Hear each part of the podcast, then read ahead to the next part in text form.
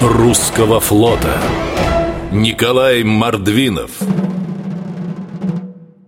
Гардемарин, мичман, капитан второго ранга.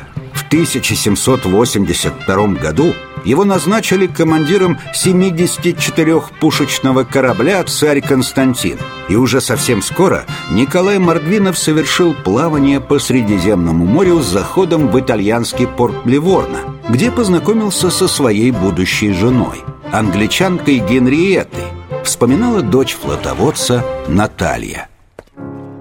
Отец мой влюбился в нее и посватался. Хотя и она полюбила его, но страшилась ехать в отдаленный край, тогда еще малоизвестный иностранцам. Край холодный и непросвещенный, как считали они Россию. Сестра ее успокаивала и говорила: «Я уверена, что с таким человеком ты всегда и везде будешь счастлива». Матушка моя, чувствуя любовь к отцу и принимая благоразумные советы сестры, согласилась разделить свою судьбу с ним. Отец мой, возвратясь с эскадрой в Россию, приехал затем сухим путем в Ливорно и там женился в тысяча семьсот восемьдесят четвёртом году. Этот союз оказался удачным.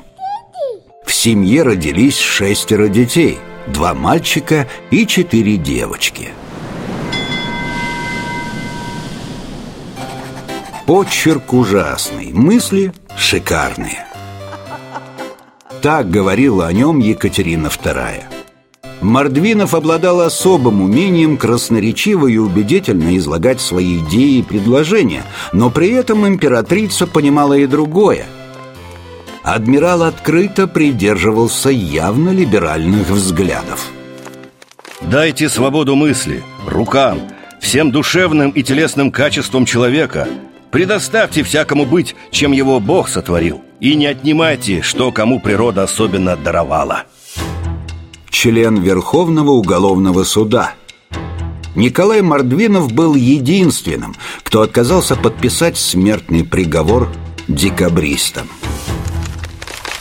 «Всевышний Создатель не сотворил меня равнодушным к общественному благу, и всякое побуждение к личным выгодам и к собственным пользам исторг из мыслей сердца моего.